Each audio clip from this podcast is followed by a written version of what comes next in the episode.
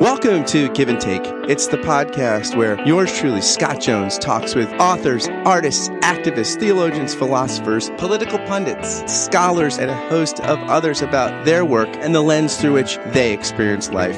I engage my guests in a free flowing conversation that's entertaining, unexpected, occasionally bizarre, and hopefully enlightening above all. Thanks for listening to this episode of Give and Take. My guest is Philip Cary. His new book is The Meaning of Protestant Theology Luther, Augustine, and the Gospel That Gives Us Christ. It's a creative and illuminating discussion of Protestant theology that helps readers rethink their own theology and its place in the larger story of Christian thought. Philip Cary explains how Luther's theology arose from the Christian tradition, particularly from the spirituality of Augustine. Luther departed from the Augustinian tradition and inaugurated distinctively Protestant theology when he identified the gospel that gives us Christ as its key concept. More than any other theologian, Luther succeeds in carrying out the Protestant intention of putting faith in the gospel of Christ alone. Cary also explores the consequences of Luther's teachings as they unfold in the history of Protestantism. It's a great book, and we had a great discussion about it. I give you Phil Cary. Phil, welcome to the podcast. Thank you. Great to be here. It's funny because to be here, I'm actually in your house. So like it's great for me to be yeah, well, here. welcome to my my humble abode. It's great to have you here. Yeah, you've written a book, The Meaning of Protestant Theology, and this is something that has been a cumulative kind of process. You've been writing on these themes about Luther, about anxiety, spirituality, and how that works. I'm wondering, how did you come to faith? Eh, eh, like, what were you raised in the church, and, and how does this ah. work you do connect to your own story? Oh, well, that's, eh, I mean, that's an interesting story because, like so many people, my religious story is a long journey that, well, uh, started in a place that I didn't expect. Well, that you wouldn't expect. So uh, I was raised Catholic. Um, with uh, people who resented being Catholic because that's what American Catholics are like. And I wanted to learn how to be a Christian, and it was at a Protestant church that people were eager to teach me that. How, this, how old do you? This was, um, oh, it was junior high school. So I was like in eighth grade. Um, I was wanting to be serious about my religious life in the way that a young adolescent is or, or can be. And um, this was the post Vatican II church, which was kind of adrift. This was the Pope Paul the sixth years, and and he didn't quite know where he was going with the the post Vatican II church, and the church didn't know how to teach people very well. Uh, to this day, there's some problems with catechizing the laity and teaching them to think like Christians. And I wanted to learn to, how to think and live like a Christian. So uh, I was invited to an evangelical free church uh, in my hometown of Hershey, Pennsylvania, and they were eager to teach me how to be a Christian. And I, so I was glad to go there, and that's how I became Protestant. Um, that's also how I ended up uh, identifying in the, with the kind of evangelical movement in America uh, in one of its more moderate and reasonable forms. Um, so it, it, formed me as a Christian, but it also didn't leave any of the kind of wounds that sometimes uh, are left by an experience in a more fundamentalist kind of church. I'm curious, were you just a particularly spiritually sensitive type of kid? I mean, what, eh, because I'm sure lots of other people thought, we don't give a damn that we're not getting catechized. Let's go. Let's get out and do our thing. I mean, what was it? Were, were you, were your parents very spiritual or was it was just your own disposition? Like you were interested in, in weighty things? I was interested in weighty things. I was the kind of serious adolescent who read a lot of deep books and thought of myself as a deep thinker, which I wasn't yet, but but I was heading in that direction. And you know, now I'm a philosophy professor because this is what I do for a living, um, and I'm more relaxed about it than I used to be. But I was a very serious young fella, and um, I, I needed a church that would take spiritual aspirations seriously and be serious about teaching me, yeah, how to think and feel like a Christian. In your writings it, it's clear to me that you spent a lot of time around folks who have an understanding of faith and a kind of practice of spirituality that that that you think is anxiety producing, fitful, uh, is right. kind of disconnected from what I think you would call the great tradition of the church. Right. So is that is that have those experiences been at the foundation of some of your own developing theological work as you became a theologian?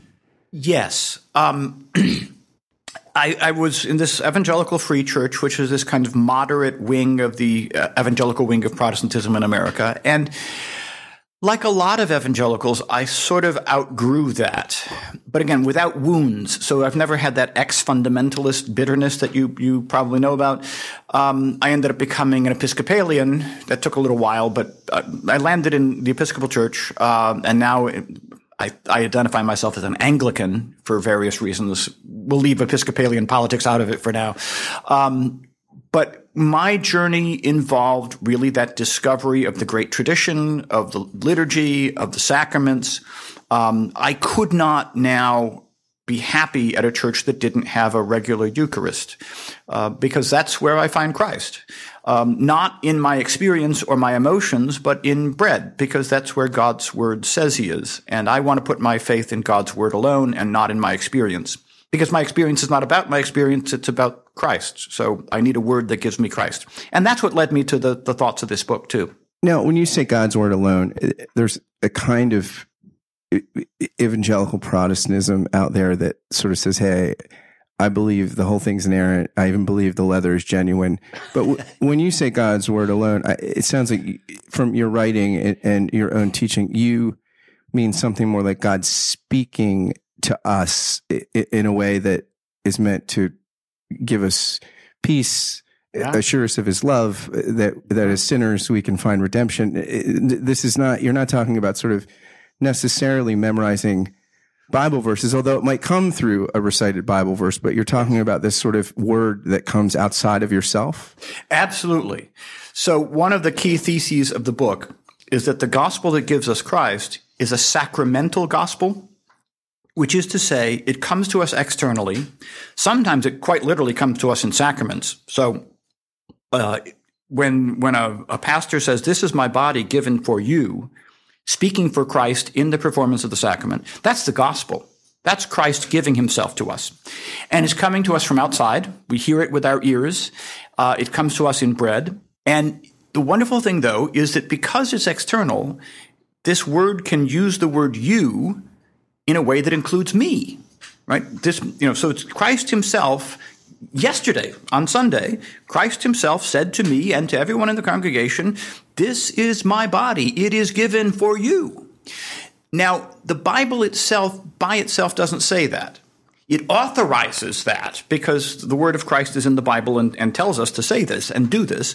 So when we do this in obedience to the biblical word, we have Christ's word in the present in an external form, and I don't have to sort of just sort of find out what principle of the Bible applies to me. I can hear Christ himself say the word you in a way that includes me. And that's how the gospel gives us Christ in person. So it's almost like in the remembrance, we're literally remembered. We're, we're, we're, we're, we're there's a sort of a, a making it real yeah. Uh, in a way that's not dependent on our experience of it being real, uh, but is outside of us. That's very important. Yes, especially for Luther. So something happens in the sacrament, whether you believe it or not. Luther is uh, Catholic small c on this point. Uh, he thinks, and I think he's right, that the flesh of Christ is present in the bread because he promised, because he said so, whether you believe it or not. But of course, it will do something different for you if you believe it than if you don't. So it, the difference between faith and unbelief matters, but the body is there whether you believe it or not. Um, you know, Pilate had Christ's body up on a cross, and he didn't believe in Christ as Savior, but he had Christ's body. It didn't do him much good. He, he violated it. So also we can violate Christ's body, but it's there whether we believe it or not. And that externality is something that strengthens our faith, I think in the beginning of this book, you lay out with an elegant simplicity, kind of your thesis. Say, look, there's these three principles. This is how the book works. 1st mm-hmm. there's at the heart of the Christian faith is what you call the divine carnality, right? That God came down in the flesh. Uh, yeah, Gerhard Forde wrote this great little book called Where God Meets Man.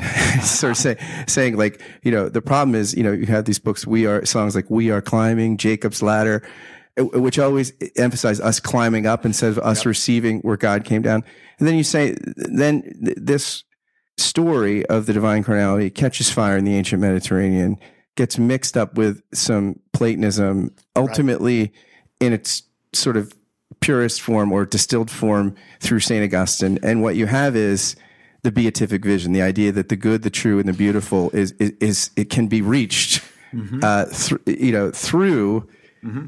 Christ, who sort of is the one who bids us to go on the divine ascent or something. Right. And then you say the corrective to this tradition that, hey, Augustine didn't get it all wrong. And the Platonism helped explain how you can have a God who you can't see and a Christ who you can see and who can come to us in materiality. But uh, sort of the thing that really the tradition needed had to wait like, uh, you know, like it had to wait centuries for to really uh, help it along the way a little bit. And, and, and a, young German monk, Martin Luther, who figured out how to sort of do justice to the first two points, uh, to really bring out the divine carnality and take some of what he inherited from Augustine and sort of help the first point be more important uh, than the beatific vision stuff. Right. Um, I think that Luther was not doing something radically new because the last thing Luther wants is to, to create a different gospel than the one preached um, by the church ever since the apostles. But he was giving an articulate, um, reflective understanding of what has always happened in the hearing and teaching of the gospel. And he's, he's done that better, I think, than anybody before him. And it was necessary because of a whole range of things happening. And it had to do with what went wrong with that second element. So the first element is that, that divine carnality, the descent of God into flesh.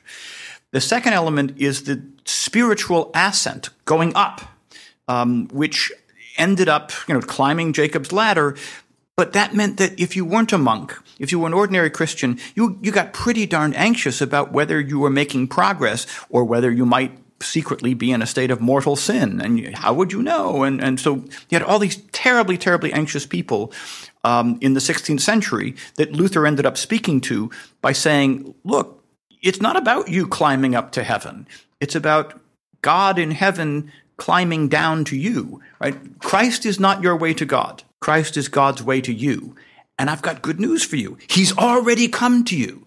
He, he comes to you every Sunday in the Eucharist. He came to you in your baptism. His, the, his word, his gospel is giving himself to you. So, um, to pick up on that, that descending and ascending contrast, uh, two things I, which I just love. One is when, when Zacchaeus, remember, is climbing up the tree to see Jesus. The first thing that Jesus says to him when he lays eyes on him is, "Get down from there, Zacchaeus, right away. Get down." I'm thinking, yeah, Jesus is basically saying, Hey, I want to eat supper with you, Zacchaeus, but how can I do that when you're up there and I'm down here? You got to come down.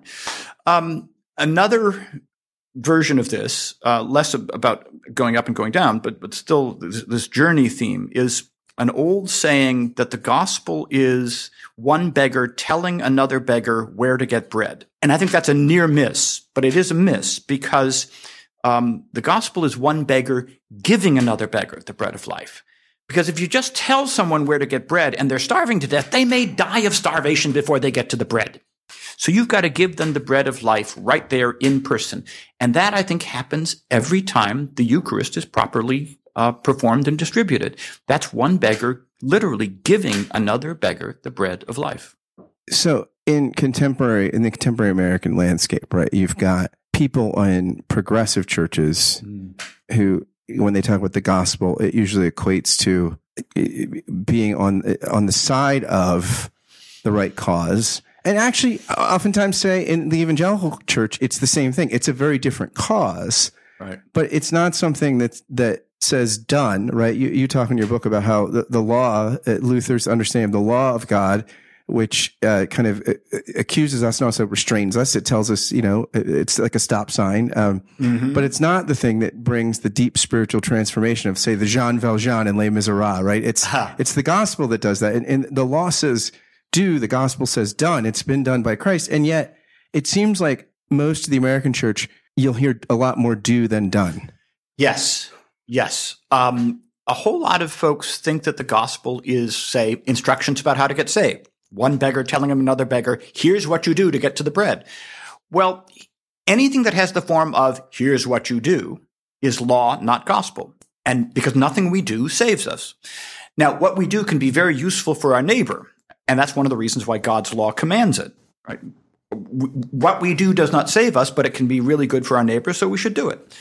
But if what we want, what we're longing for, is salvation and the presence of God, then we need to hear not what we do, but what God does. And that's what the gospel does.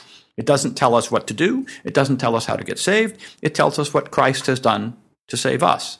Um, you know, this is my body. It's given for you. That's the gospel. What's interesting in your book, uh, one of the many interesting things is I think you have this great treatment of Platonism, which I think is yeah.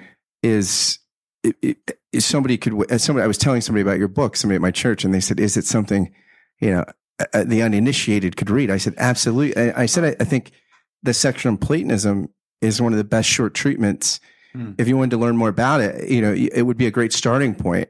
But you you go from Plato to Augustine, and it seems like Augustine, and and you're a critical fan of. I mean, you're not. This isn't Augustine bashing, and yet you're saying, "Hey, Augustine did so much important, helped us, uh, along with many of the patristic thinkers, integrate, uh, you know, head and heart of the faith, the story uh, with intellectual rigor, and how to make sense of all things being true." And yet, there's a little more, it seems, do than done in Augustine, in the mm-hmm. sense of. Mm-hmm it, it, the soul's ascent to God. Christ is one who can show you the way. He, he doesn't so much come down and, and be, it's not heaven coming down and dwelling among mortals. It's, he, he's, he's shown the way he's the trailblazer. And if, yes. and, and if you put, if you trust him, it's going to take some humility but faith will give way to true knowledge and true understanding and, and you'll get the beatific vision that you know you wanted in plato's cave right Right. So let's yes, let's parse out some more of that. Yes, um, in the Platonist tradition, your goal is to have this beatific vision. Now that that phrase comes from uh, later Catholicism, but what it means is something that's already, I think, talked about a great deal in Plato. Um, it's the vision of the mind's eye. It's the vision of your intellect, and it's beatific, which means it makes you ultimately happy. It makes it's it's the ultimate source of happiness when you get to see the truth with your mind. Um, I think it's an experience that we all have had uh, a little bit of. You know, imagine being in a math class. You're you're working on a proof. You don't quite understand it. You you believe it, so you start with faith. Right? You put faith in what your teacher tells you. You write down the formula. You work on it. You don't quite understand it, and then all of a sudden something clicks. You get it, and you say, "Aha! Now I see it." Now, what are you seeing in that moment? Plato and I think Augustine think that you're seeing an eternal truth and you're seeing it not with the physical eyes, but with the eyes of your mind. And you're not merely imagining it the way you might imagine a, a, a triangle on a chalkboard or, or, or remember something. This is seeing something that's eternal, unchanging, a truth that's in the mind of God. It's a little tiny glimpse of the mind of God. Now imagine that your mind ends up seeing the truth that contains all that is immutably and eternally true. That's seeing God. That's the beatific vision. We're a long way from that. So it's a long journey there. And then the surprise in Augustine's Christianity is that the way to get there is Christ. Christ is the way as well as the truth. As the truth, he's the goal we're getting to. As the way, he is the, the path. But he is our way to God. So to go back to Plato, it's a lot like climbing out of a dark cave up into the light where the light is initially too bright for us to see. It's going to take a long time before we train the eyes of our mind to see the light of truth. And Christ is part of the process of purifying the mind in the body of Christ because it's a, it's a joint effort. It's, it's, it's what the church is for. And it purifies the mind by virtue and, and good works and especially by love loving the right thing, loving God uh, above all, um, with your whole heart, mind, and strength, loving your neighbor as yourself, all that trains your mind to see God in that beatific vision.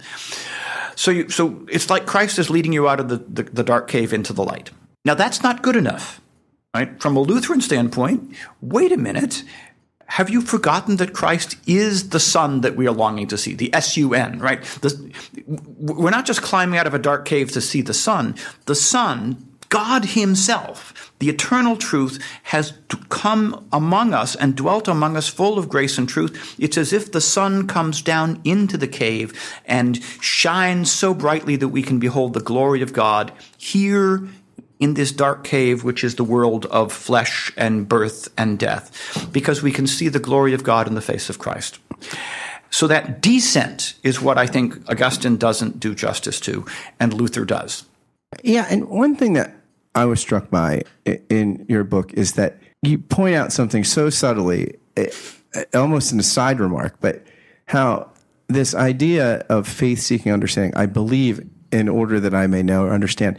The way that's read today is is is epistemically or something how we know in the sense of uh, there are certain things you have to sort of believe first in, in order to see a new way, you know. And, mm-hmm. and and you're saying that's not what Augustine means. He means you believe first, right? Like just like in the cave, if you saw these little uh, shadows, right? right? They they would. Eh, eh, eh, it, it, then when you get outside the cave, you realize that the shadows, these little figures that were casting shadows, are really carved images that look like lions and trees, and that lions and, and, trees are really you know brighter, you know, fuller than that, and three dimensional. And really, the right. thing that lights it all up is the sun. And so it's, I believe, I have faith so that I can later get understanding. I can move right. on to understanding. It's not like a new the faith reorders what it means to know in whole new ways. Yeah. It's it's it's it's the beginning step because of our frailty that we're not far along the journey. Right. And then it gives way to understanding. When we have the understanding, we don't need faith anymore. Right.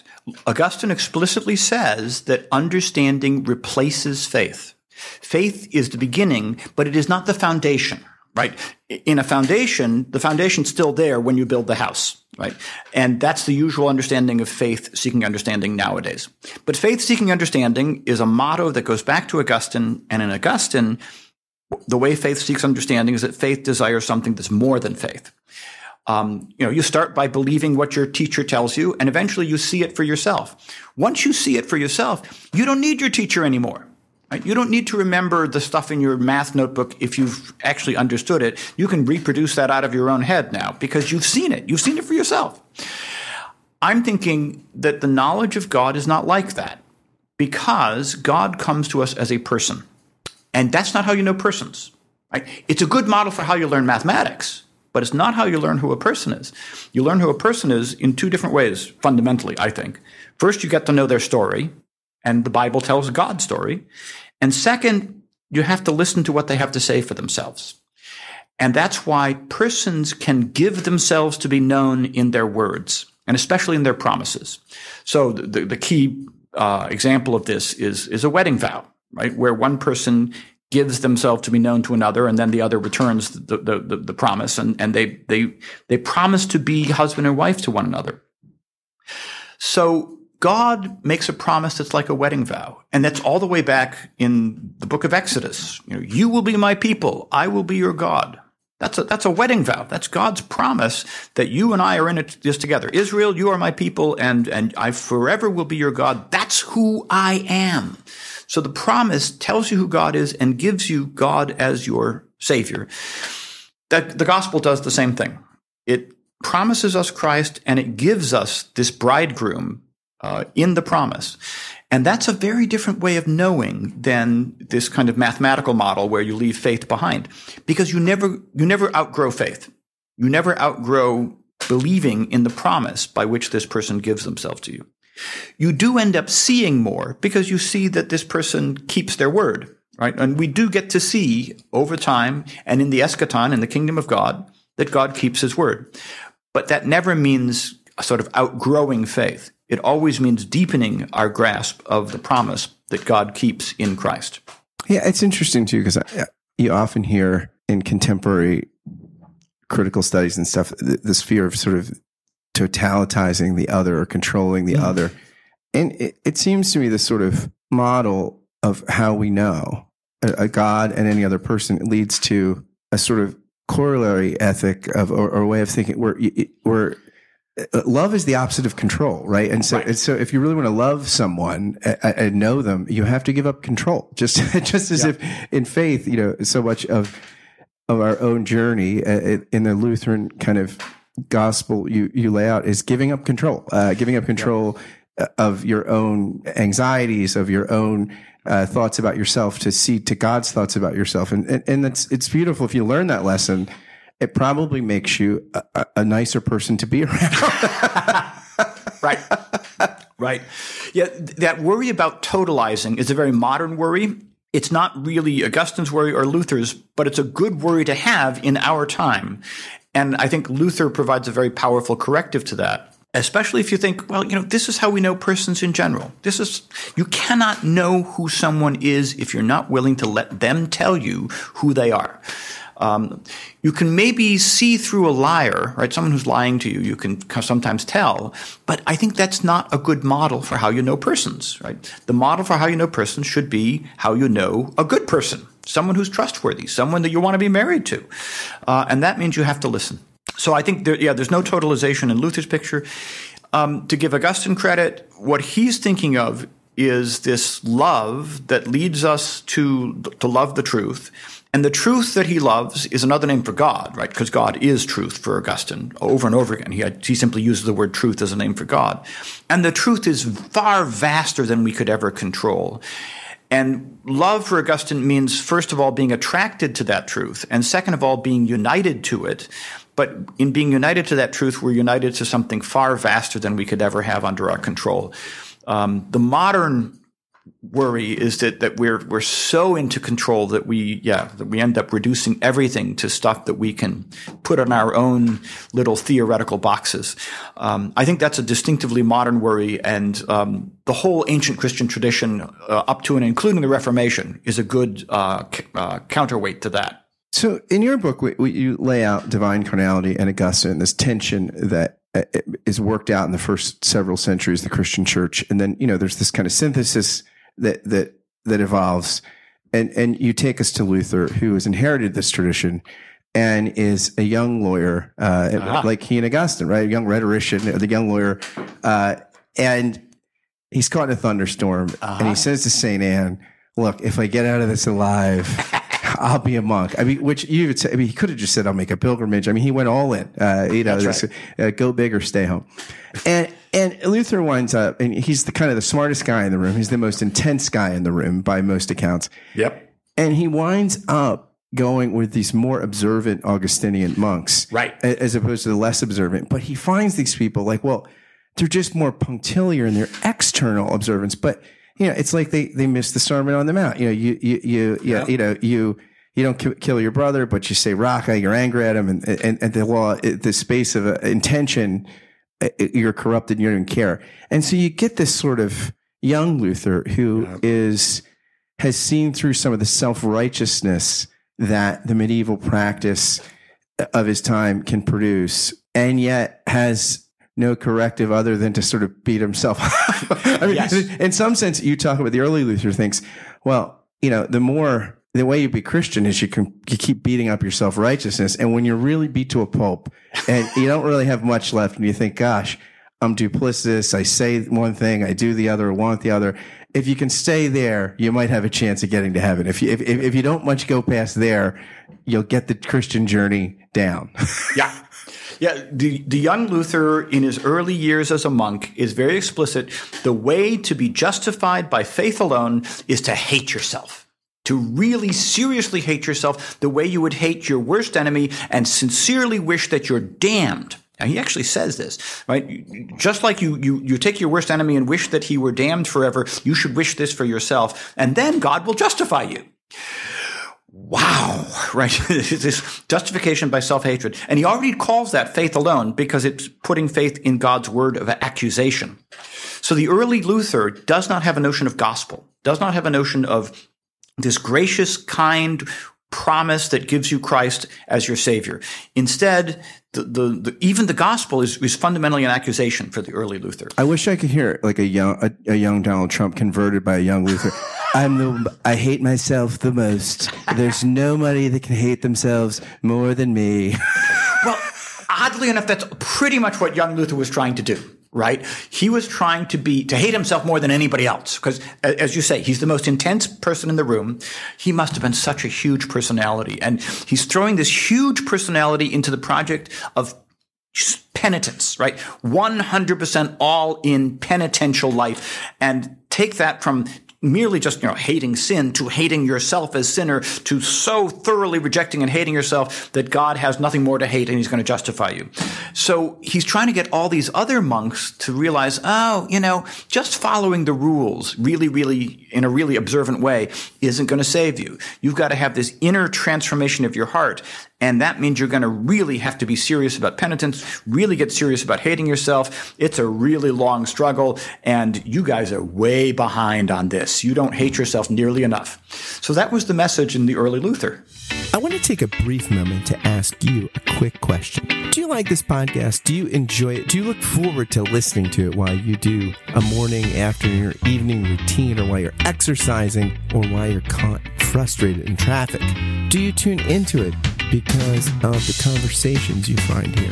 If the answer to the aforementioned questions is yes, or even just a solid maybe, would you do something for me? Would you consider becoming a Patreon sponsor of the podcast for just five bucks a month or more? It's for a good cause. You can help this podcast and one of the many others I do keep going, and you can help launch several other podcast projects I've got in the works. So I invite you to be a patron through Patreon of this, which I think is an art form you're enjoying and will continue to enjoy. Again, any contribution is welcome, but for five bucks a month, you will get a shout out on the thank you roll call, which begins right now. Thank you, David Babico, Ken Skillman, Ellis Brazil, David Zoll, Sari Graham, Peter Steigerwald, Jennifer Spate, Ben DeHart, Joel Wentz, Jordan DeMice, Samantha Conauer, Simone Garabedian, David Norling, Charlotte Donlin, Larry Rule, Stephen Lipless, John Schneider, Ben Crosby, Liam O'Brien, Jim Kress, Stephen Rowe, Jordan Morseberger, Josh Redder, Jody Stevenson, Andrew Stravitz, Glenn Stallsmith, Greg Johnson, and Kai Wintpennig. If you want to join these patrons through Patreon, just go to patreon.com forward slash Scott Kent Jones. Thanks again for listening, and now back to the show. You talk about how for the mature Luther, right, the, the law, right, has a couple of uses. It, it, it, convicts us of our sin. It also can restrain the flesh. I mean, you know, right. but its problem is, you know, you, you can make a law against stealing, right, which might cause people not to steal, but it will never speak to the avarice or entitlement that makes them think they can just appropriate other other people's property. It, it requires an inside out transformation. Right. And so for for a mature Luther, the gospel will come in and sort of, you know, it, the law isn't bad. It's just that it's powerless to give what it demands. You know, exactly. only, only grace can make us uh, lovers of God and others, which is what the law demands of us. But the early Luther, it sounds like just has those two functions of the law. it yes. can restrain and accuse. And, and, and, and you say it's a sort of, it, it, it's a Luther with a great understanding of the law's accusation without a gospel. And it's a, it's a pretty dark Luther. It's a very dark Luther. I think what happened is that something went seriously wrong in the Augustinian legacy that Luther had inherited. So Augustine already is very clear that the law cannot inwardly change us. In a very influential treatise of his called On the Letter and the Spirit, he says the letter of the law, and the law is always fundamentally a letter, it's an external thing. It can only teach us what we have to do. It can't give us the transformed heart that does it gladly and with love. The law can't give us love. It can say, you know, don't kill, don't steal, but it can't give us the love that makes it makes us glad to, to, to do those things or not do those things. So what you need is grace. And Augustine's response to this need for, for grace is to say you pray for it. So the law comes in and it teaches you that you really can't do what you need to do to be saved. And then you pray for God's help, which is God's grace, which over the long haul transforms you and leads you into the beatific vision. Now, the problem is that all you've got is prayer. And if you're a sinner praying for grace, well, sinners don't deserve grace, right? Grace always comes as this undeserved gift. And Augustine is convinced that if you're a sinner praying for grace, God is going to be merciful and he'll give you grace. But that conviction that, well, of course God gives grace to sinners becomes more and more difficult to believe in. You even point out something that's interesting. You say that Luther says that, you know, because he's talking, this younger Luther is yeah. the incurvature of self, right? We're, right. we're self-centered. So even if we want God, we don't really want God for any reason other than uh, to use God and be selfish. So he kind of takes this, thing. And Augustine, it's a good thing that eventually, if if if God heals our will and when we come to love the true, the good, and the beautiful, the source of it all, that's God that's Luther thinks, well, no, because we're so messed up, we can't even. Even our desire for God is some. Even our desire is a form of hating God, and right. you wanting to use Him, and and, right. and, and and you you said this is uh, again a tortured Luther. it's a very tortured Luther. Even our desire for God is a desire to use God, or even our desire to enjoy God, which Augustine thinks is is what uh, happiness in heaven really amounts to. Even the desire to enjoy enjoy God is, is fundamentally selfish, therefore is fundamentally wrong. So nothing in our hearts is right even our love for God. Um, so here we are praying for grace, and we're praying for grace selfishly because we want to be saved. So that's wrong. That shows us we're sinners. Right? We want to be saved. That shows us how wrong we are. Yike! Right? What do you do? There's really nothing you can do other than hate yourself. Um, so that's that went seriously wrong. And th- what had to to change for Luther is that you had to do something. You had to have something more than just praying for grace. For the early Luther, you prayed for grace by penitence and, and confessing your sins and, and humbly admitting that you were wrong and God is right. But you needed something more than just a prayer for grace. You needed a word that could give you grace. And what happened that changed everything and that created Protestantism is Luther discovered a word of God that gives the grace it signifies. A word of God that, that functions like a sacrament. It's an external word, which is an external sign, that gives the thing it signifies. And what it signifies is, first of all, uh, forgiveness of sins. He, his first discovery of this happened when he was thinking about the sacrament of penance. And the word of absolution in the sacrament of penance is, I absolve you of your sins in the name of the Father, Son, and Holy Spirit. And Luther came to the realization, wait a minute, I'm supposed to believe that's true because it's based on the promise of Christ. Whatever you absolve on earth is absolved in heaven. So that's Christ's own promise. If I don't believe that my sins are forgiven, then I'm calling Christ a liar. So I have to believe that God is giving me grace. I have to believe that because otherwise Christ is a liar and he's not a liar. So wait a minute. I can't believe that God hates me anymore. I can't believe that I'm supposed to hate myself anymore. I'm supposed to believe in forgiveness. So the, the sacramental word gives the thing it signifies. And then that expands from there. It starts with the sacrament of penance, but it expands to the whole gospel story. The whole gospel story is like a sacrament. Luther actually says this. It, it's like a sacrament. Its whole purpose is to give you Christ. So you, you are not allowed to doubt that Christ is yours and that salvation is yours. So instead of praying for grace, you have a promise of grace that comes from God. Right? Praying for grace is our word. It's, it's us saying stuff. The promise of Christ is God saying stuff. And God saying nothing less than, this is my body. It's given for you. I absolve you of your sins in the name of the Father, Son, and Holy Spirit. So all of a sudden, I have to believe that I have Christ and salvation. Why? Because I prayed for it? No, because Christ has promised and he has given himself to me in his word. In traditional theological categories, people sometimes talk about the person of Christ, like, oh yes, and you talk about this, how the church fathers helped hammer out this, how the, how the, sort of immaterial God, the God that's not made of material substance can can take on flesh, and this took a lot of time. Yep, several centuries. The yeah. person of the Redeemer, right, uh, versus the work of the Redeemer, mm-hmm. the the divine descent, the divine carnality for us. Now, it seems to me that you could have a pretty high view of the person of Christ, right? Think he's really not just uh, part God or or, yeah. or, a really super angel or something. You can have a really high view of the person. He's one with the Father, and not a high view of the work. Like mm. he, he, he, he's, and it's almost, you see this in Augustine, like it's, yeah. it's, he's a pathfinder. Uh, uh, he yeah. is a revealer. He's not, but in Luther, it's sort of, you can't pull them person work. You can't have a high, you, you got to have the whole thing. And so he doesn't, he's not just one with the Father. He doesn't just accomplish the possibility of us being saved. He brings us our salvation. He, he, union with him, yeah. uh, it, it changes everything. Yeah. And that seems to me something different and resonant in Luther. Uh, right. th- th- that you're saying is, is, is a big improvement in the tradition. Yeah, I think Luther gets this stuff from various parts of the, tr- of the tradition, but more from uh, Cyril of Alexandria and other Greek fathers than he does from Augustine, because Augustine thinks of Christ as the way. Now, now Augustine has a very robust uh, incarnational theology, right? Jesus Christ is God in person in the flesh. There's no question of that for Augustine. He is both fully human and fully God. Absolutely, no question. But it's his humanity is just the way. Uh, his divinity is the goal. So the union we desire is union with God. Union with Christ's flesh is not yet arriving at the goal. For Luther, union with Christ in the flesh is arriving at the goal. Uh, so the, the person and the work end up becoming t- more tightly bound up with each other because what salvation is for Luther is taking hold of Christ in the flesh uh, by faith alone. Salvation simply means that Christ is yours. Christ incarnate is yours, and that happens by faith alone. Um, that's uh, strikingly different, I think, from Augustine, for whom Christ's flesh is just the way, not the goal.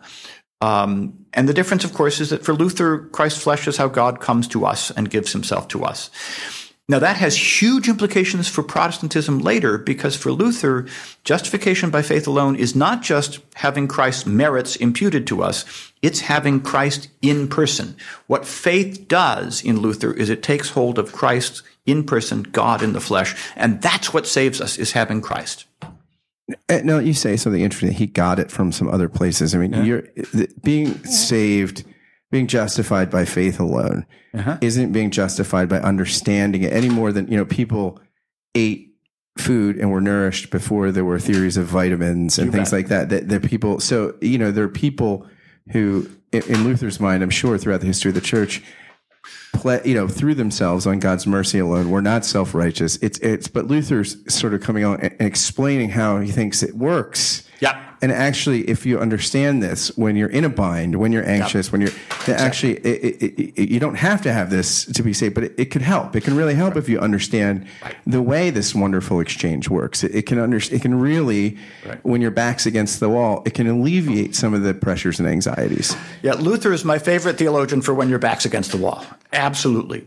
Um, because um, one, one of the anxieties is do I really have enough faith? Is my faith really true saving faith? And that, that's a Calvinist worry. Uh, lots of Protestants have it. Am I really a Christian? When I look at my life, do I really see a Christian life? Do I really see the evidence that real, true Christian saving faith is in my heart? And Luther's answer is no, no, you don't have true saving faith. Your faith is not a faith in faith. You can't rely on faith. Luther says, don't rely on faith. Rely on the word of God alone. That's what faith does. So every time you discover what an unbeliever you are, which happens all the time, um, you know, every time you sin, it comes from unbelief, Luther says. So whenever you discover what an unbeliever you are, well, then confess your unbelief and go back to the gospel. Right? You keep going back to square one. And for Luther, that's especially your baptism.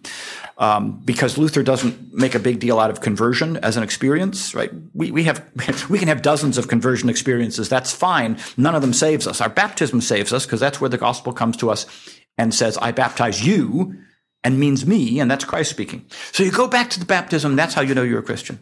When your back's against the wall, when, uh, for Luther, it's, it's actually the devil whispering in your ear and saying, hey, you're not really a Christian. You know how, how you've sinned. You know how you don't really, truly, in the depths of your heart, believe in Christ. You know it. I know it. Come on. You might as well just give up and despair. You say, no, devil, go away. I believe in my baptism right? I've been baptized, right? And I don't believe well enough, but that's not what matters. What matters is that God will keep his word.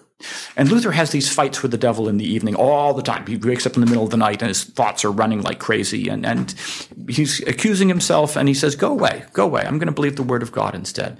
And that, I think, is the way to fight the spiritual battle of anxiety is keep on turning to that external word and keep on trusting in the truth of God, not in your own faith.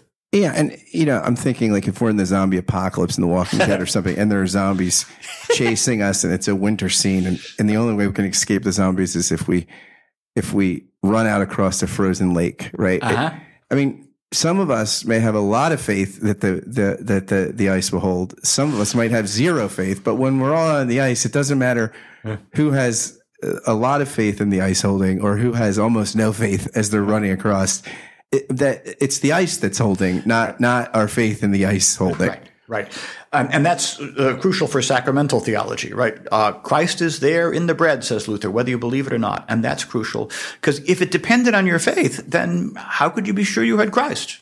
Right. Um, uh, there are days when I really feel like I, I, believe in Jesus, and there are days when I really feel like I don't. And if it depended on my decision of faith or something, or, or my conversion experience, then it, this, this is not reliable. right? Um, I think we make decisions for Christ all the time, and we make decisions against Christ all the time, and um, those are all things we do, and nothing we do saves us. And if we believe in Christ, nothing we do damns us. But we have to put our faith in Christ's word, right? So what what happens is it's, it's not like we don't have faith. It's that our faith is built up by being put by putting our faith in Christ's word alone. And that gives us the freedom also to confess our unbelief, which strikingly strengthens our faith. It strengthens my faith rather than undermines it to confess that I'm not the believer that I should be. So I get to confess my unbelief and put my faith in Christ's word alone, and that becomes the, the structure of the Christian life, rather than this anxious attempt to prove to myself, oh, I'm really a Christian. I'm really living the Christian life. That shows that I really have true faith, um, except on the days when I don't. And then I really got to try harder to really show that I'm a Christian. And if I really have the experience of, of, of you know, and, and I have to have the right experience as well as do the right things and have the right experience in my heart. And if I don't, then maybe I'm damned.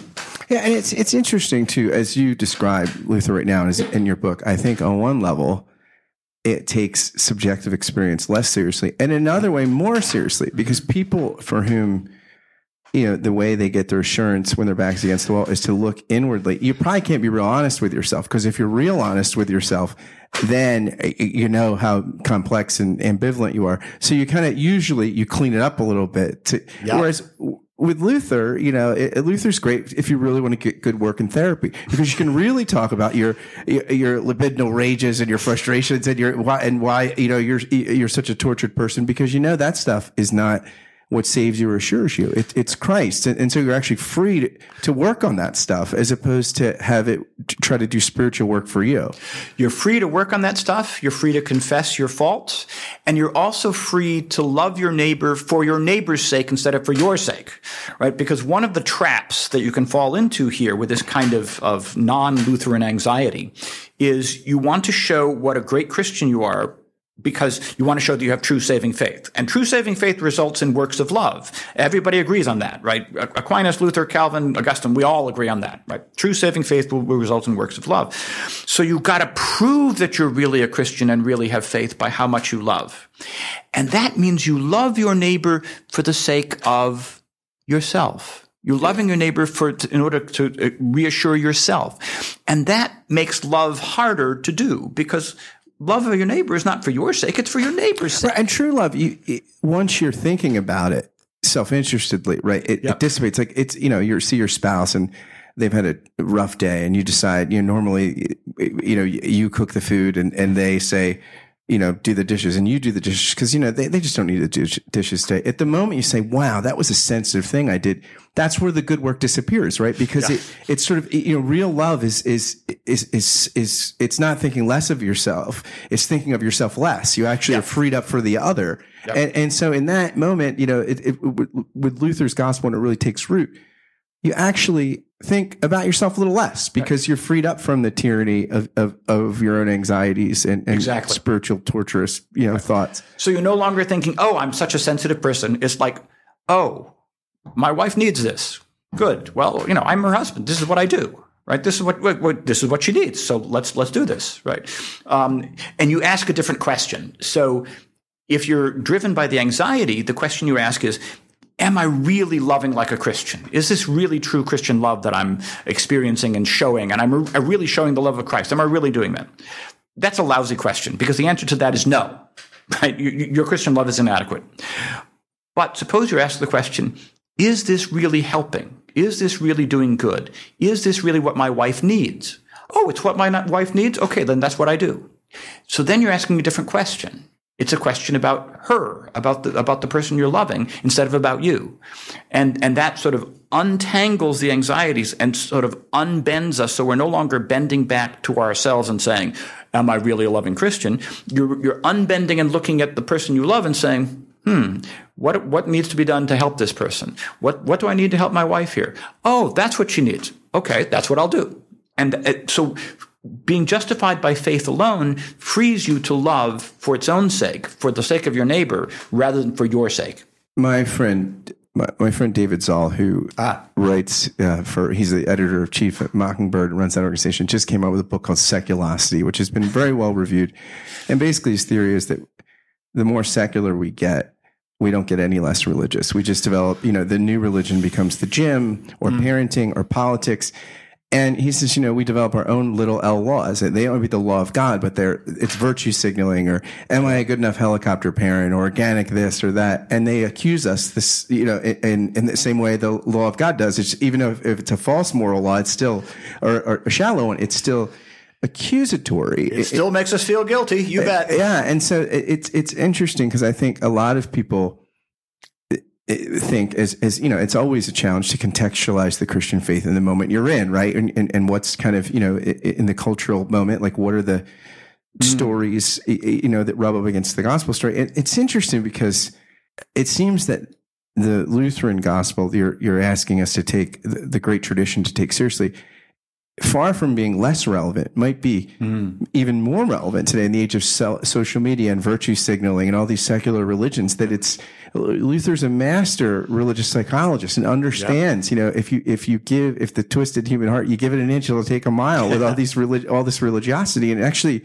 it seems like it speaks a fresh word in, in this 21st century context. It doesn't speak merely to a 16th century anxiety. Yeah, that's what I'm hoping. I mean, some of us nowadays are less worried about going to hell than most people in the 16th century were worried about.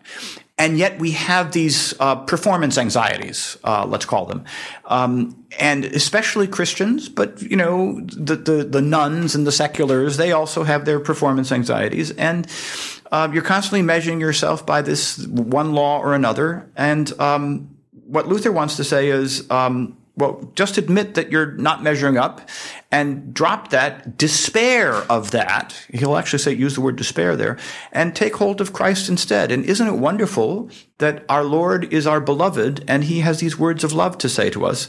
Well, let's believe that instead. And that I think, um, for me, it simply frees me to live a life where I do a whole lot of work. Uh, there's all sorts of stresses. There's all sorts of stresses with with loving people and doing the work of love, but I don't have to live with that performance anxiety. And that, that the right question to ask is not whether I'm performing well, but whether what I'm doing is actually good for the people that I that I want to love. You make a point in the book that to some, especially to Lutheran theologians, I think is going to be controversial, but you argue pretty well for it that for Luther, this justification journey is a is a journey. It's a process. It's a process. and, and that you you situate him with both Augustinian and Aristotelian influences, and so he says it's a process, but it's not a sort of uh, it, it's it's one where it's all the higher and deeper comes from the again and again, from revisiting baptism, from start. You know, the, the hardest to learn is the least complicated sort of indigo gross idea. Like it's not.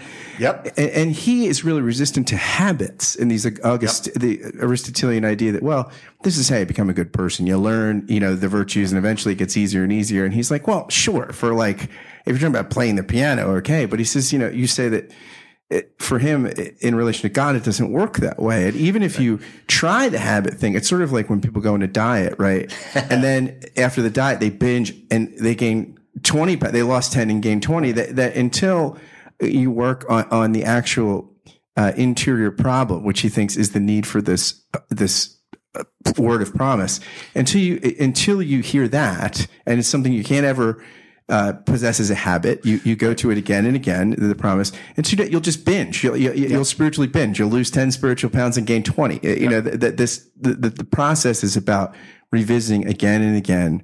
I belong to Christ. I'm baptized. What He says is truer than than than, my own than- feelings. than my own feelings. Yep. Yeah. So, right. It is a process, but it's not a habit. And that, I think, makes the crucial distinction.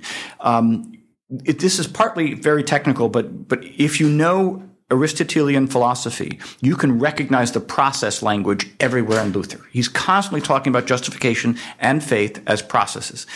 But he never talks about justification by faith as a habit. Uh, and a habit is a very is another Aristotelian term, which this is the part of Aristotle that that uh, Luther rejects. He thinks you know we can make habits as musicians and develop the skill, which is a habit. Of this in, habit in, in Aristotle is this intelligent habit, like a skill or a virtue. And Luther says none of our skills or virtues are enough to justify us in God's sight. So what we don't, what we can't do is make progress and then say, "Oh, I've gotten really good at this." Right? Like a good musician, I've gotten to be a spiritual virtuoso, right? My, my Christian life is really spiritual, virtuosic. I've got all the good habits to be a really good Christian. Because that means you're resting on something in yourself. What you rest on over and over again is, is square one, right? Baptism, the gospel, you keep going back to Christ. When you do that, every time you go back to Christ, you're building up faith. You're saying, oh, my God, I thought I was such a good Christian. And look, I'm not such a good Christian. I'm awfully, sometimes I am just a crappy Christian. I confess this every Sunday when I go to church, right? We have this confession of sin. So you have to keep on going back to Christ as your Redeemer. And that's how you move forward, right? Is, is this continual going back to square one rather than building up a habit that you can trust in and say, oh, I've got this love and faith and joy in my heart, and that's how I know.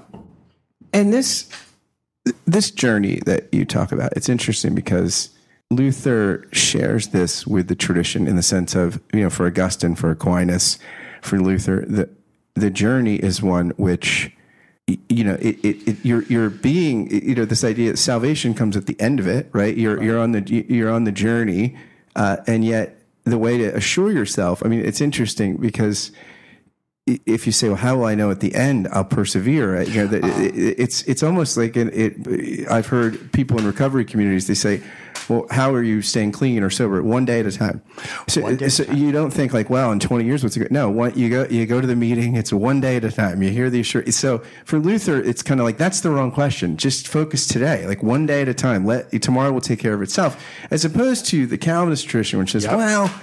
Let's work it out. If it's all grace, so it means God knows who's saved, and there's got to be elect and reprobate. And if I look far enough in my heart, I'm going to see if I'm a sheep or a goat. And and and that sort of internal speculation is is where tomorrow is not left to itself, and that you think gets you into more problems than it solves. Right. That latter, that second approach um, is developed in the Calvinist tradition, and it's what is the foundation of a whole lot of later Protestantism. And it's based on what I call Calvin's radical innovation in the Augustinian tradition. It's what makes Calvin different from uh, previous believers in predestination. You know, Luther and Augustine and Thomas Aquinas all believe in predestination, but they don't think you can know that you're one of those predestined to be saved.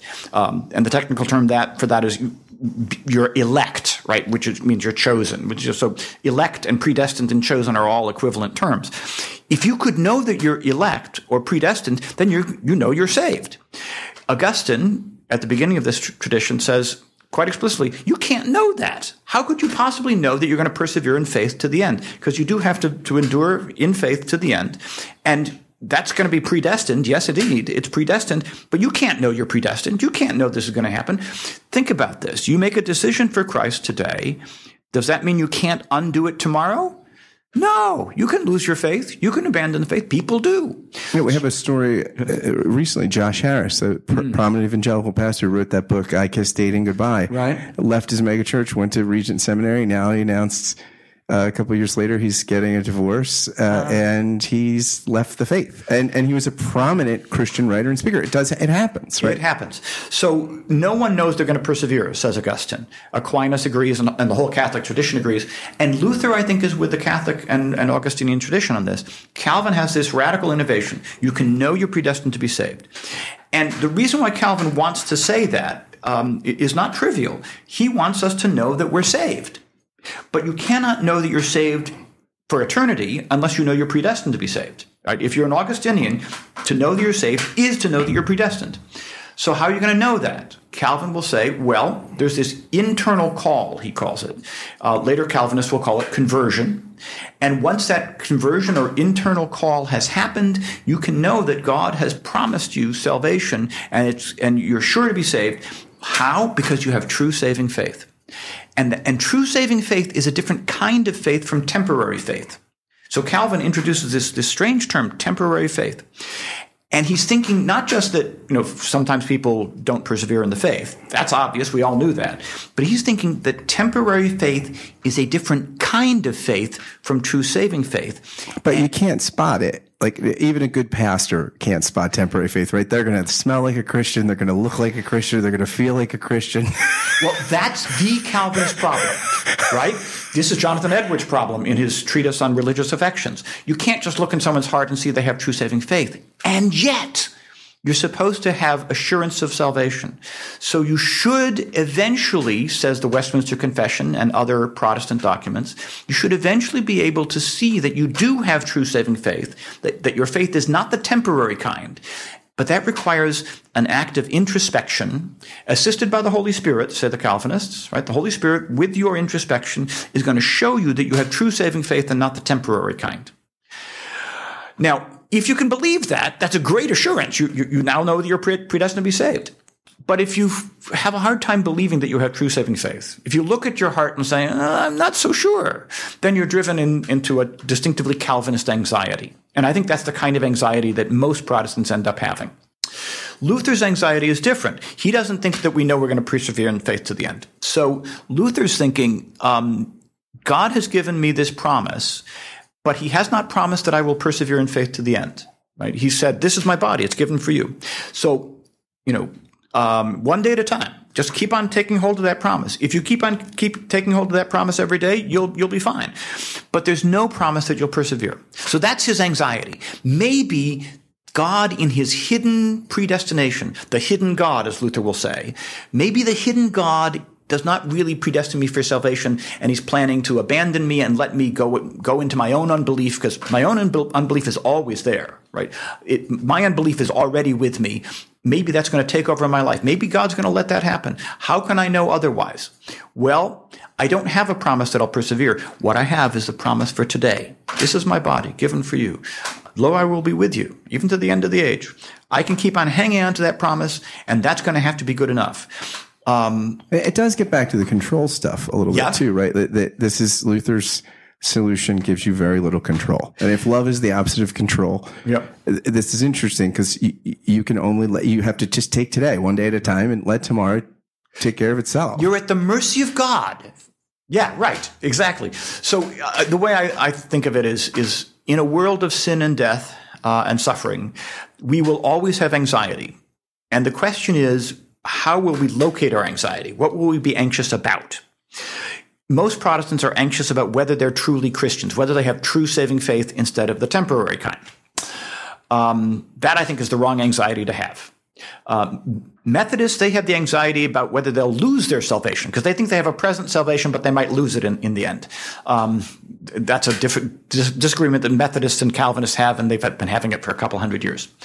Luther's anxiety is, will I persevere in faith when I don't have any promise of, of that? But I can always get the, get the promise for today. And then the Catholic anxiety, Roman Catholic anxiety, is um, I, I know I'm a sinner and I'm imperfect, but is my sin actually a mortal sin? Because if it's mortal sin, that means that, that it destroys the, the new life in Christ that I got in my baptism, and that means damnation. Right? Mortal sin is damnable sin. Everybody in hell is, is in hell because they had mortal sin. So everybody has anxieties. And the question is, you know, what's, what's the anxiety you should have given what the gospel is? And the way Luther sets it up is the thing you should be anxious about is whether Christ is telling you the truth. Because he says, This is my body, it's given for you. Now, is he lying to you? No. Good. Now you can believe that Christ has given his body for you, that he's died for you, that he's shed his blood for you. Luther wants to always put you in a position where the crucial question to be anxious about is whether God is true, whether he's going to keep his promise. And once you're in that situation, then you can say, ah, okay, God always keeps his promise. That's what I have to hang on to. What he hasn't promised, he has not promised that I'll persevere. But he's, he's always got the promise there, so I can always go back to it. So here's an, an analogy. Um, when I, um, when I believe my wife's wedding vow, when I, and when I, um, when I try to live out my wedding vow, um, does that guarantee that I'm going to be faithful to my wife for the rest of my life? Well, I've promised, but being since I'm not God, it's not it's not a guarantee that I'll keep my promise. But every day I have the freedom to return to that promise, right? And if I fail to, to keep my promise to my wife, if I'm mean to her, for instance, right? Let's set aside worse ways of, of, breaking the promise. But if I'm not kind to her, which means I'm breaking my wedding vow if I'm not kind to her, I can always go back to that promise because she is my loving wife and she'll actually forgive me. So um, it's like that. That promise is always there to go back to but you want to grow deeper and deeper in, into the truth of that promise, which you will sometimes fail, but you can always go back to. What you don't have is a promise that guarantees you that future. There's certain kinds of guarantees that you don't have. And that means also there's certain kinds of certainty that you don't have. And that's hard to live with, but that's, that's living in a world of time and change and suffering and sin and death. It's interesting. Lesslie Newbigin, the great missiologist and kind of Christian intellectual, wrote this great book. I think it's the last book he wrote in his life. Uh, it was it's about uh, it's called proper confidence, and it's basically mm. about fa- the subtitle is faith, doubt, and certainty in in in, in the in Christian discipleship. And the first chapter is faith is the way to knowledge. The second chapter is doubt is the way to the truth, and the third chapter is certainty is the way to nihilism. and, and okay. I, I, wonder, like in, in the intellectual life and the spiritual life, is if there's something about that. If if if as finite, fragile, and and fallen creatures. That certainty is just something we're not. It's way above our pay grade, and and and it's what we want because we feel like it will quell our anxiety. But really, the promise uh, is what you know. It, in the intellectual life and the spiritual life, it, it, seems like certainty is is a poison pill that looks a lot better on the front end, yep. than on the back end. Yeah, and that I think applies to Luther as well. Um, I think there's a kind of certainty that we legitimately have, which is the certainty that God will keep his word. Right. But that's a certainty that, that rests in God. It's up to God to keep his word. And we can, we can put confidence in that. Um, but we can't prove that God is someone who will keep his word, right? We can't prove that we have the certainty we wish we had. Um, it's not a matter of proving stuff. It's a matter of holding on to that promise, right? And the promise doesn't doesn't offer a proof. It doesn't offer an argument. It simply offers a promise. You hang on to that promise, and it's certain that God will keep His word. But that certainty is up to Him, not us, up to us to secure, right? So the the urge to secure our own certainty, I think, produces well. That's the poison pill, right? And um, the way that that poison pill works in Luther himself is worth mentioning because uh, this is, I think, the worst the worst thing in Luther is he wants a certain kind of certainty that he can't have.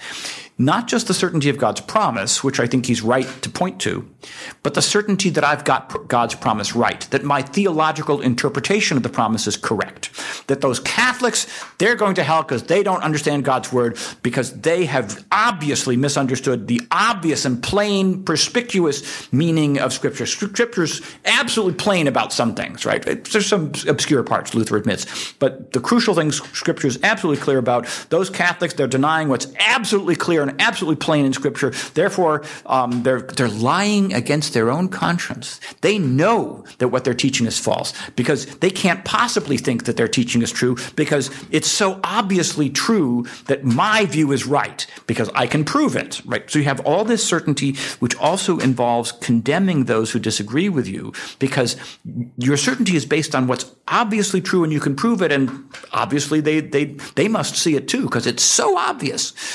So um, he, he'll say horrible, nasty things about Catholics on that regard, especially Catholic theologians. He'll say horrible, nasty things about other Protestants, like Zwingli down in Switzerland. And worst of all, he'll say really horrible, violent, cruel, nasty things about the Jews. He says essentially, you know, they read the, the Old Testament and they think it's not about Christ. Well, they're obviously lying. They obviously know that the Old Testament has to be about Christ. They know that. So when they say that it's not about Christ, they're just lying in their own conscience. They know it. So um, we need to make sure that uh, we kick the Jews out of Germany, we burn their books, we burn their synagogues, and if any Jew tries to praise God or pray to God, we should make it a capital crime. And he says all those things. Is this where Luther, in some sense, his theological anthropology maybe changes? When in in disputes in the sense of when you have this sort of I said modest kind of theological anthropology when you think human beings are really a really mixed bag on a good day.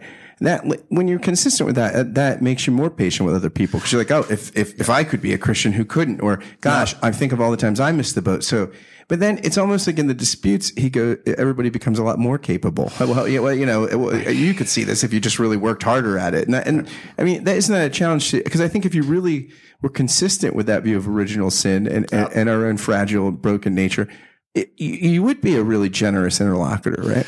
You should be. Yes, right. Um, and I think this is a serious uh, intellectual but also moral failure of Martin Luther. Um, I, I, went to talk about the Jews there in that last uh, little discussion because it's so obvious. His his anti-Judaism is so so deeply cruel and wrong. And you wonder, how did it go off the rails? And I think that's because he missed something about the humility of faith, which, which Augustine, by the way, Augustine gets this. This is one of the things where Augustine's better than Luther. Augustine associates faith with the humility of believing what you're told when God tells you to. Um, and that ought to be the basis of both love and hope. And I think hope here is the crucial virtue that Luther lost because love and hope go together in order to love my enemy, including my theological enemy, I have to hope that this is someone who can ultimately become a friend and not an enemy. So even if my theological enemy is someone who's undermining my sense that I've interpreted scripture properly, undermining my theology, undermining my sense that I really know what, what God's promise is, and that's really what, what's driving Luther, right?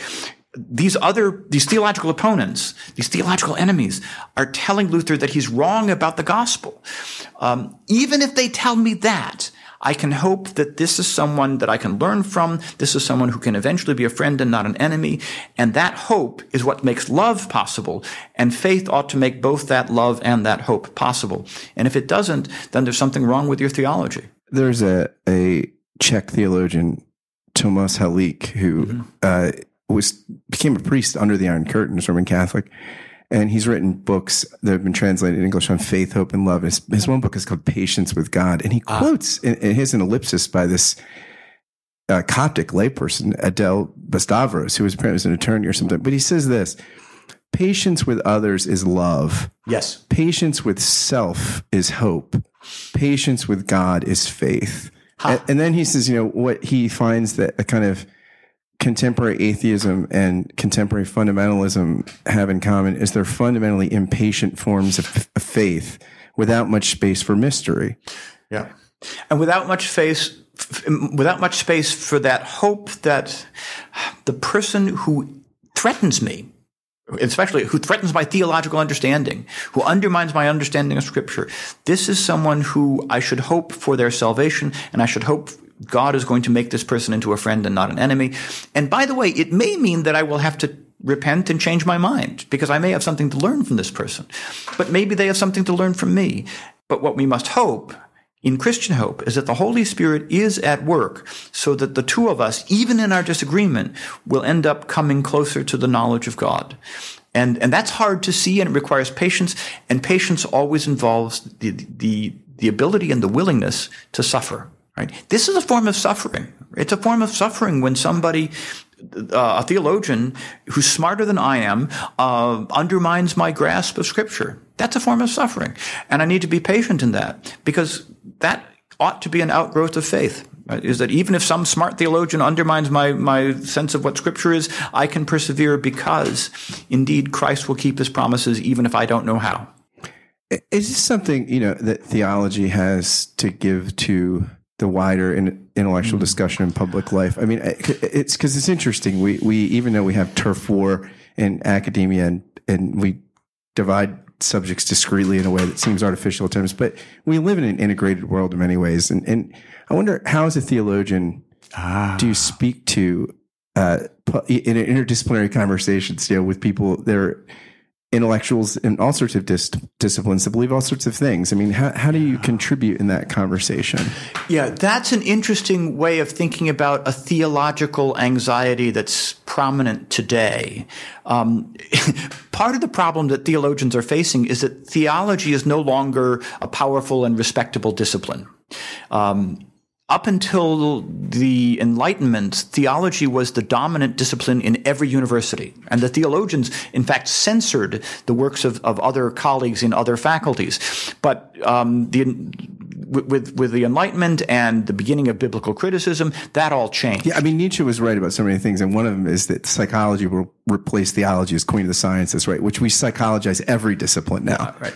Well, in, in, the 18th century, in 19th century Germany, it's probably philosophy. In America, it might be psychology, or maybe the social sciences in general, and, and all the number crunchers, right? Um, but at any rate, theology is is not um, is not a respectable discipline for many folks, and um, especially a theology that's going to be uh, cleaving close to the great tradition is also going to end up being politically not respectable. And you, you can see that. Um, uh, people who are opposed to abortion, people who don't believe in same-sex marriage, people who have, you know, traditional Christian views about sexuality are not going to be respectable people in most universities in the United States. So if you're in that place as a theologian, um, and likewise, you have people like Francis who will irritate uh, traditionalist because he's talking about labor and the environment. I mean, oftentimes the the the fidelity that kind of tradition, you have very few political bedfellows, right? Because you, you, while, while you're getting somebody ex- excited in one moment, then the next thing you have to say is often hard to hear. well, yeah, this is fascinating. I mean, I have lots of friends who became Catholic because of John Paul II, and they're having a hard time with Francis. Um, and but they know that as Catholics, they're supposed to, you know, honor the Pope. So that's hard. There's a certain amount of patience and even suffering that involves. So I think in our current environment, theologians Christians have to be willing to suffer with patience the fact that theology is not a respectable discipline, the fact that uh, Christian ethics in any traditional form is going to be looked down upon and even traduced, uh, you know, sort of slandered as if it's a form of repression or a form of prejudice or a form of bigotry, which it's not. But um, it'll be treated that way. And um, that's going to require a great deal of patience and humility on the part of Christian theologians in particular, and you know conservative Christians in general. And I think that will be good for us. Um, those of us who are on the conservative side of theological issues, we we need to learn some patience. Is that how you map yourself? Because it seems that you, I mean, you're in an evangelical college, mm. and yet you're. I think a lot of evangelicals if they listened to you, they wouldn't say, well, "You don't sound like you, you don't have an evangelical accent." You know, yeah. you don't. You don't. It's like a, you know, listening for a Texas accent or something. They wouldn't think. You know, I mean, uh, you how, don't speak evangelical. You exactly. No, right. I mean, how do you do? You yeah. is it a lonely place that you occupy because uh, because you, you find yourself in center right theological institutions, and yet you're you're sort of not someone that is probably at home in mainstream evangelical culture and, yeah. and, and, mainline culture wouldn't quite fit you. I mean, is it a lonely kind of existence? Um, it is a practice in some of that patience I've been talking about because um, uh, although I honor evangelicals and I teach evangelical students and I'm at an evangelical Christian college, at least broadly speaking, um, I don't identify myself as an evangelical because American evangelicals have a, this conversion narrative where you become a Christian by making a decision for Christ. And I don't believe that. I think you become a Christian by being baptized, and which is the standard Lutheran view and, and shared by Catholics and Orthodox. And interestingly, at, at my little institution, there's lots of people who share my views about this. So I'm not alone. And lots of the theologically serious people at my evangelical institution are Catholics or Orthodox. Uh, but there's also theologically serious evangelicals there too. So we do have um, a really good um, community of Christian scholars at Eastern University. And uh, I think I speak for all of us when I give the motto, any Nicene Christian is a friend of mine. So in that respect, I got lots of friends. In terms of exactly where I am on the map, I uh, there aren't too many people exactly where I am. Um, although I am pretty happy now in a group of, of people who call themselves uh, evangelical and Catholic. Small e, small c. And I, I edit a journal called Pro Ecclesia, which is a journal of Catholic and evangelical theology, which is mostly attractive to Lutherans and Anglicans, but is very interested in talking to Catholics, Eastern Orthodox. We, we publish a lot of stuff by Catholics and Eastern Orthodox. And, you know, as an editor, I'm publishing lots of stuff that I disagree with. Well, of course, right? But um, if you're a Nicene Christian, you're a friend of mine. If you take the, the Christian tradition seriously, you're a friend of mine. And we can have lots of uh, friendly disagreements, and that's fine. The, the, hard disagreements are going to be with the secularists and, and the folks who want to drive a, a progressive agenda that are it, that's profoundly hostile to, to, traditional Christianity. And that's what's going to require a patience and a bit of suffering on our part. Aldous Huxley once said that the world needs more psychological theologians or theological psychologists. Ah. And I think he meant that in, in a sense, in a deep sense, like a, a, of the theologians that could speak to the deep hmm. conditions of the human heart. And I, I feel like you make a great case for Protestantism in this Lutheran sense, making that contribution. And, and, and I hope that uh, this, your book is widely read and that your tribe increases. Thank you very much. And thanks for spending some time talking with me. Yep, my pleasure. Thanks for listening to Give and Take. If you liked what you heard, please do a couple things for me. They are so helpful if you do them. Share this interview on social media or via email, or tag someone in a tweet or something and say, hey, this is great. Check it out. Spread the love and goodness if you've found it here. Also, if you could go, please, please, please, it takes like 60 seconds go to iTunes and write a review and give it give a rating to the podcast. It really, really helps, especially as things are getting off the ground. And if you want to consider becoming a Patreon sponsor, you can just go right to the link on the podcast page, giveandtake.fireside.fm. You can find all the information there. Thanks to Phil for coming on the podcast. Do check out his book, The Meaning of Protestant Theology. You won't regret it, I promise you. And thanks again to you for listening to Give and Take. Until next time, friends, fare thee well.